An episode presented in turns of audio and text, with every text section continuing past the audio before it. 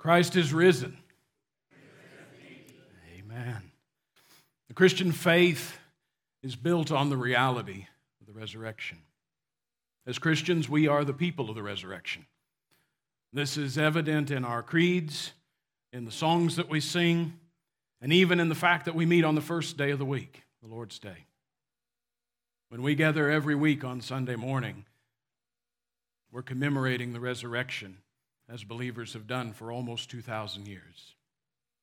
In addition, most Christians celebrate the Easter holiday as an additional special day of remembering the resurrection, and I believe that is a good thing. It's important to remember the resurrection, but more than that, to think often and carefully about its significance. This is because as believers, we understand that the resurrection is more than just a mere historical event although it is that, but it is also a current and future reality. And our text today is from 1 Corinthians chapter 15.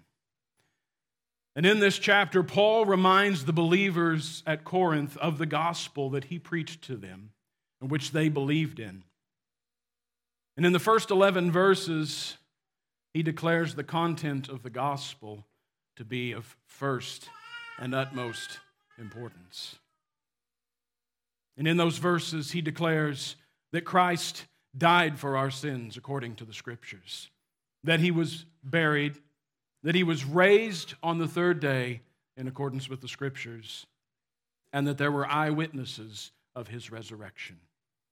And not just one or two, but Paul lists Cephas, also known as Peter. And then another time, he appears to the 12.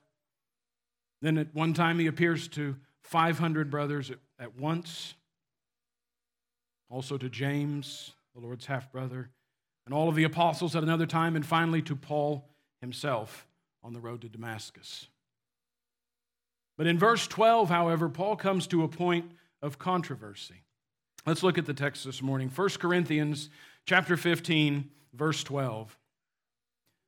Now, if Christ is proclaimed as raised from the dead, how can some of you say that there is no resurrection of the dead? But if there is no resurrection of the dead, then not even Christ has been raised. So it seems that some at the church, in the church at Corinth, were denying the resurrection of the dead. Now, Paul has already said in, in verse 11 of this chapter that they believed the gospel message, which included the resurrection. So it's not really clear the issue here if they're making an exception for Christ, that is, they believe that he was raised, but that believers will not be, or if perhaps they had come to doubt that Christ physically rose from the dead and instead believed that the resurrection was something spiritual only. Either way, Paul makes explicit in this chapter that the bodily resurrection of Christ is inseparably linked to the bodily resurrection of believers and that to deny it destroys the gospel message. And so in verses 12 to 23, which is our text for this morning, Paul outlines three things. First of all, the necessity of the resurrection. Second, the certainty of the resurrection. And then finally, the results of the resurrection. So it is my prayer this morning that the truth of God's word will cause us to look at the resurrection of Christ on this Easter Sunday with fresh eyes, and that we would consider carefully its implications in our lives. And believers, I hope today as we go to our homes or as we go from here to our Easter celebrations this afternoon, that you will celebrate the resurrection, not just as a historical event, but as a present and future reality in your life. So, in correcting the misunderstanding of the Corinthian believers, Paul begins with the necessity of the resurrection. See, the resurrection is essential to the message and the hope of the gospel.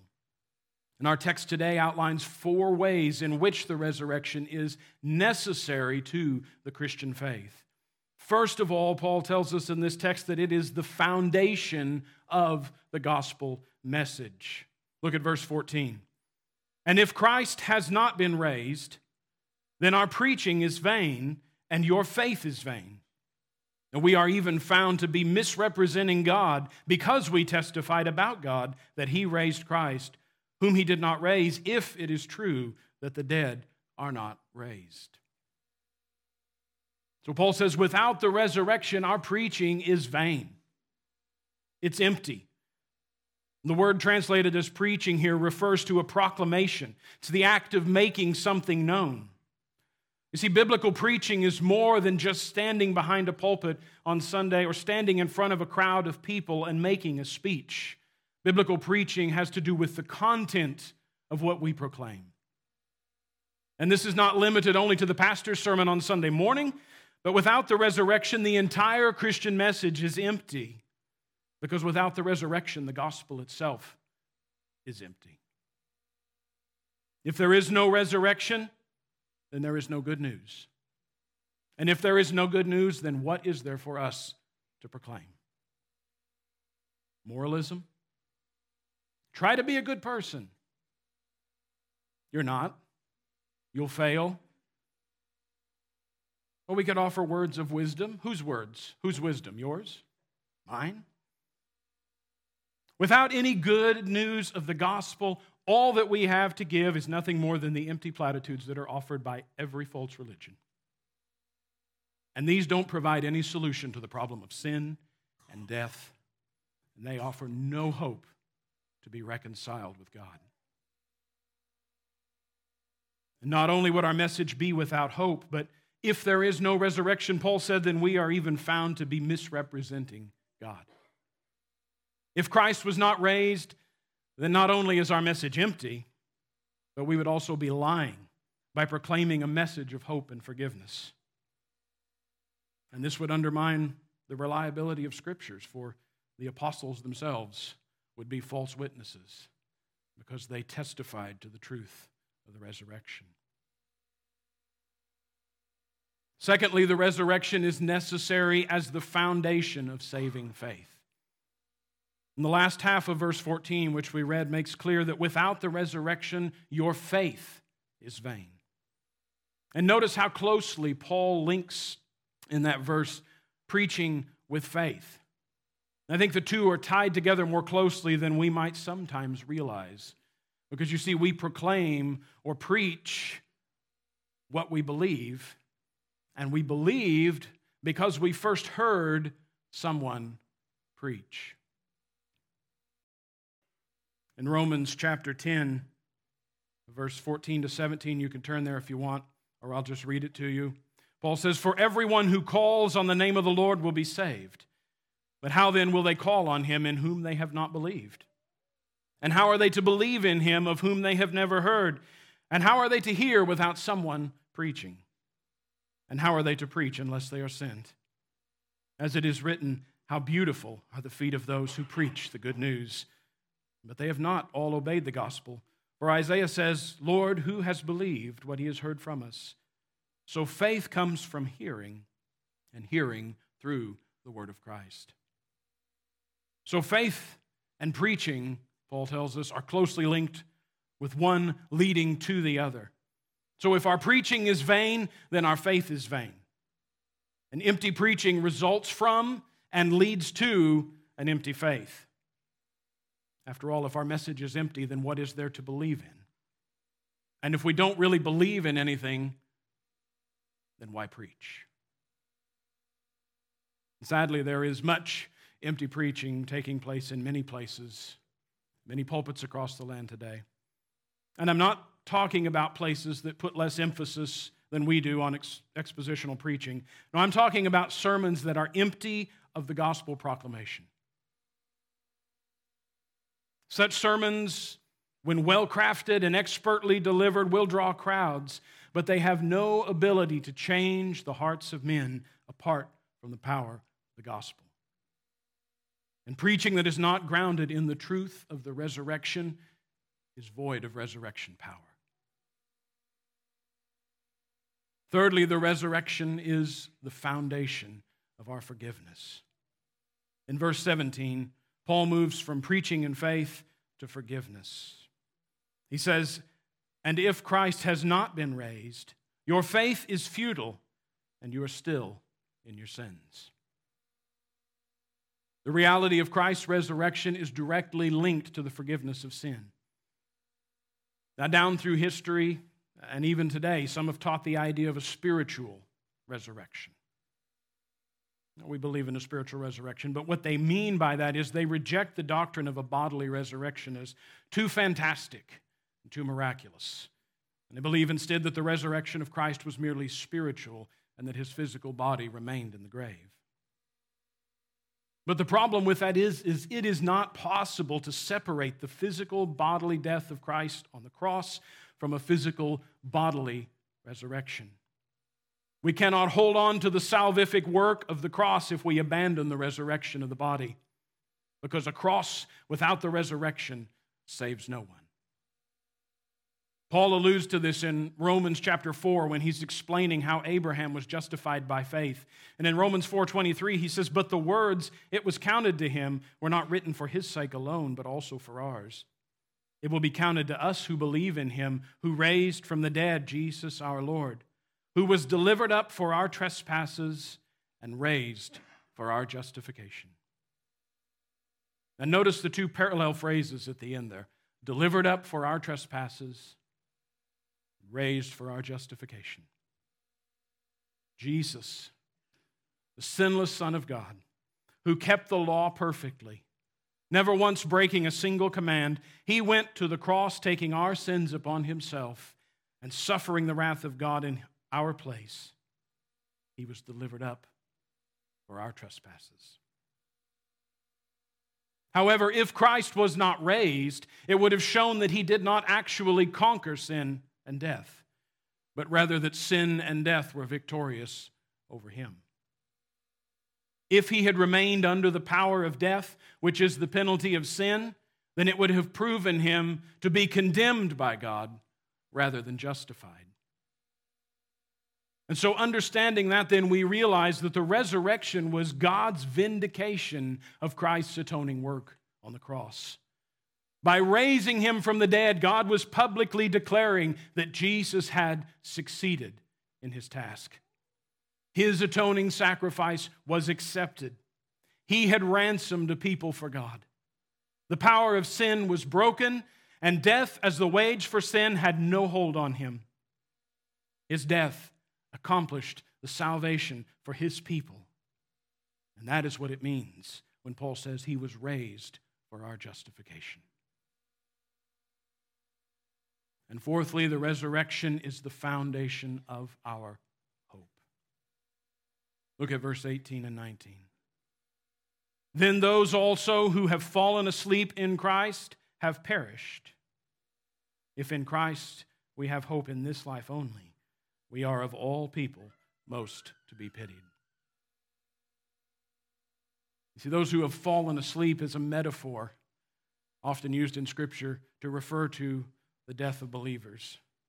And by its very imagery, it points to the hope of a resurrection, because those who sleep will awaken again.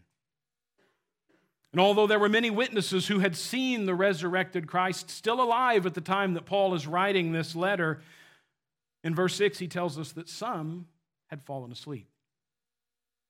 And so Paul makes the point here that if there is no resurrection, then there is no hope for the dead. If Christ is not raised, then there's no victory over sin or death, and the believers who have died are lost in their sins with no hope of justification. Instead, they have perished just like unbelievers. If this were the case, Paul concludes by saying these believers would be most pitiful. What did they suffer persecution for? What did they give up everything for? Consider the Apostle Paul and just in his life. What did he give up his prestigious place and his future among the Pharisees for? Why cast aside all of those great achievements that he listed as rubbish? Why say, For me to live is Christ and to die is gain? Why endure hunger and beatings, prison and shipwreck? Because a hope in a Christ that did not rise from the dead is no hope at all. But in verse 20, Paul moves from the necessity of the resurrection to the certainty of the resurrection. And he says, But in fact, Christ has been raised from the dead, the first fruits of those who have fallen asleep. And so, in that one phrase that Paul puts there in verse 20, all of the implications of what he said in verses 12 through 18 are countered by that one declaration Christ is risen. Paul is absolutely certain of the resurrection, and he wants the believers at Corinth to be just as certain as he is. You see, the resurrection was not secretive, it was not a speculative thing, it was a historical verifiable fact. Just consider this morning a few of the evidences that Paul has already mentioned just in the opening verses of this chapter, 1 Corinthians 15. First, Christ's resurrection was a public event. It was not kept secret, was not done in a corner somewhere, but it was public knowledge, so much so that the religious leaders had to bribe false witnesses to try to cover up the fact that the tomb was empty and his body was gone. Second, Paul's mentioned that it was grounded in eyewitness testimony. And we don't mean that just one or two people thought they saw Jesus, but hundreds. Paul said 500 at one time in many locations, spread out over many days. And they didn't just see him across the way, through a crowd across the square, oh, I think that's Jesus. No scripture tells us that they walked with him, they talked with him, they ate with him, they touched him, they knew that he was alive.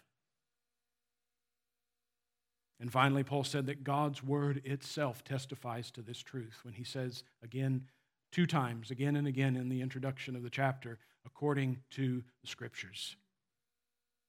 You see, his death and his resurrection were not unexpected events. These weren't a surprise on the, on the grand stage of God's scheme of redemption, but rather they were foretold in Scripture long. And so the resurrection of Christ is an absolute certainty. Paul has complete confidence in this so that he is willing to sacrifice all and trade everything. And he wants the believers in Corinth and the Holy Spirit, through the Word of God, wants you this morning to have that same certainty. Because Christ rose again, we have good news to preach and a sure foundation for our faith. Because he lives, we can be assured that our sins are forgiven and that those who have fallen asleep in Christ will awaken. And because God raised Jesus from the dead, those who seem pitiful in the eyes of the world end up being the happiest and most blessed people of all.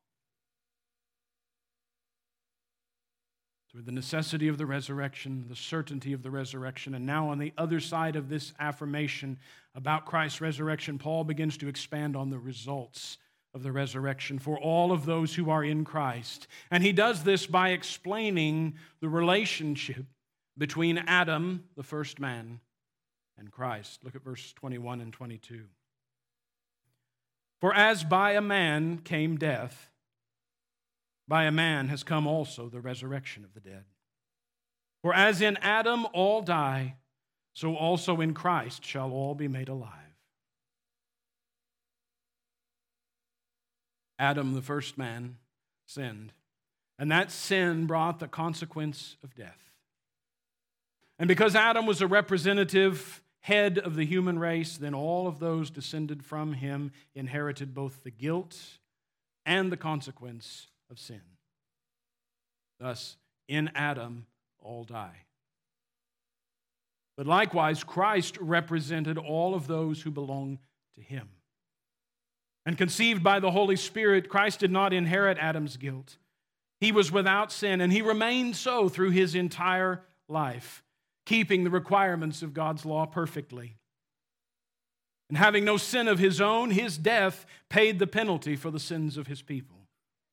And his resurrection proved that he was accepted by God as the perfect, sinless sacrifice. Death had no claim on him. And like Adam before him, Christ represented all of those who belong to him. His perfect obedience and his sacrifice is accounted to them. And they will share in his resurrection. Thus, in Christ, all will be made alive. And this is the good news of the gospel. If you are in Christ, the wrath that your sin deserves was poured out on him. And by raising him from the dead, God has demonstrated his acceptance of Christ's sacrifice. And now, because Christ is risen, you are delivered from the penalty that your sin deserves and my sin deserves. You see, from Adam, we not only received a sin nature, but we also inherited sin's consequence death. However, Christ has defeated death for those who are his. Now, for now, we realize our bodies still suffer the effect of sin. We still age, we still get sick, and believers still die physically. And that is because these bodies that we're living in have not yet been made new. When you are born again, when you are regenerated, you are, your spirit is raised to new life. But this body has not yet been transformed. It has not yet been raised. It is still under the effects of sin and the curse, and so it dies. But because of the resurrection, when Christ comes again, these bodies, if you're a believer, they will be transformed. They will be changed in a moment, and death's last area of dominion finally be defeated.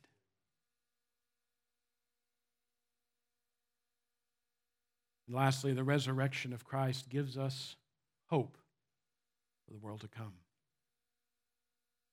In the second half of verse 20, Paul says that Christ is the first fruits of those who have fallen asleep.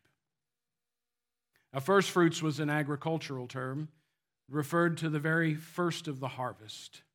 Those first few things that you get from the, the garden, from the field. It's a foretaste. It's really a, a promise of a greater crop to come. You're excited not only because that first piece of fruit looks so good and tastes so good, but you're excited because of what it means.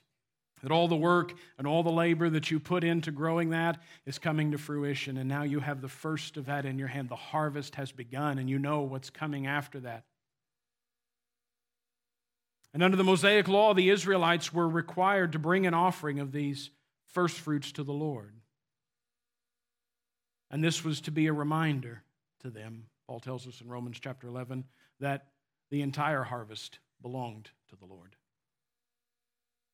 And now here he says that Jesus was the first fruits of the resurrection.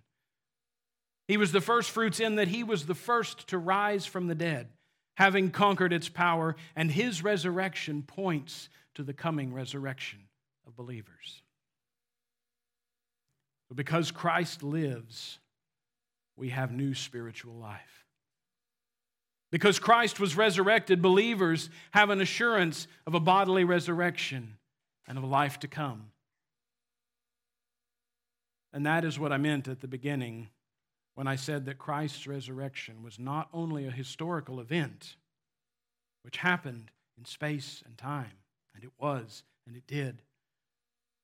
But if you're a believer, it is also a present and a future reality for you.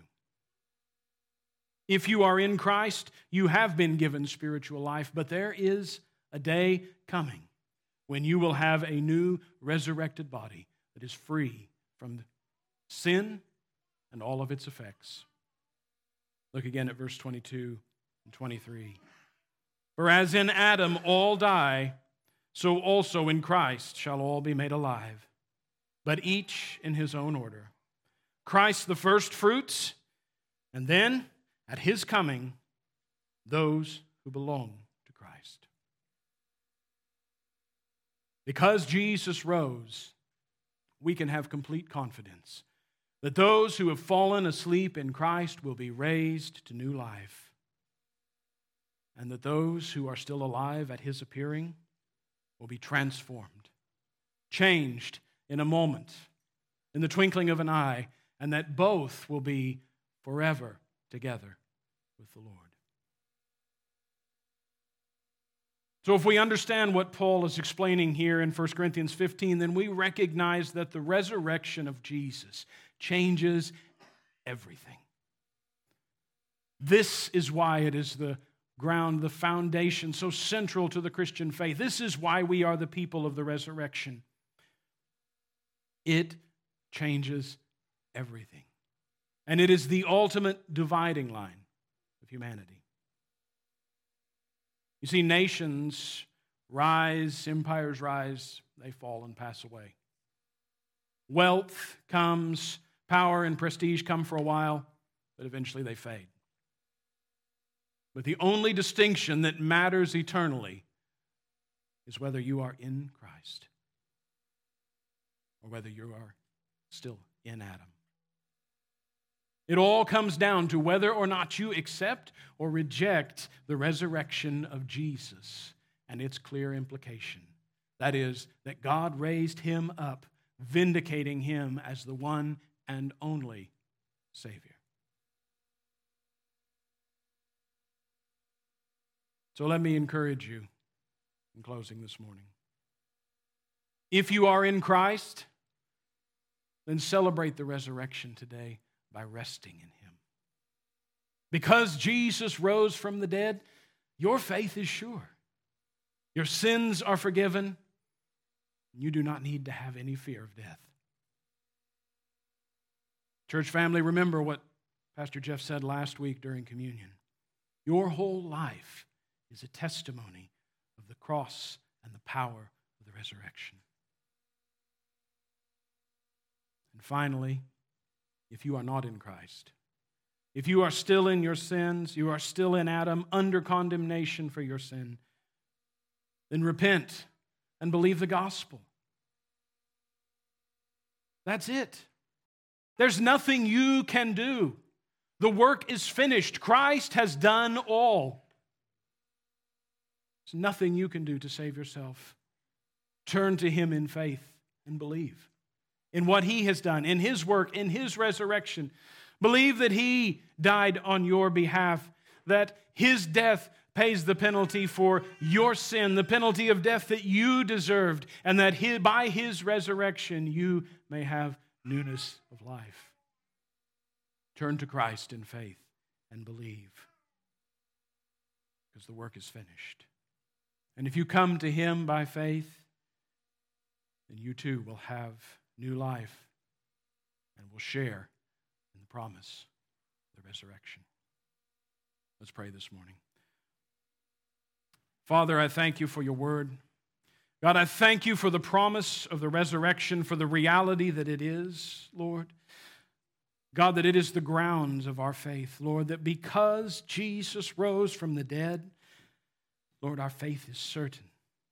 Because he rose from the dead, our sins are forgiven. Because he rose from the dead, we have good news to proclaim. There is a content to our message. We have a reason to go forth into all the world and to proclaim the good news of the gospel that Jesus died and rose again. And I pray that you would be with the believers this morning as we go from this place, Lord. Help us to rest in you. Help us to take comfort and have confidence in what the resurrection means and to meditate today upon what it means for us that Christ has accomplished this on our behalf. And for those in this place who are not believers this morning, I pray, Lord, that by your Holy Spirit you would draw them to yourself, cause them to see their sin, cause them to see their need for a Savior, and most of all to recognize that there's nothing they can do on their own but to turn to Christ and live. We thank you in Jesus' name.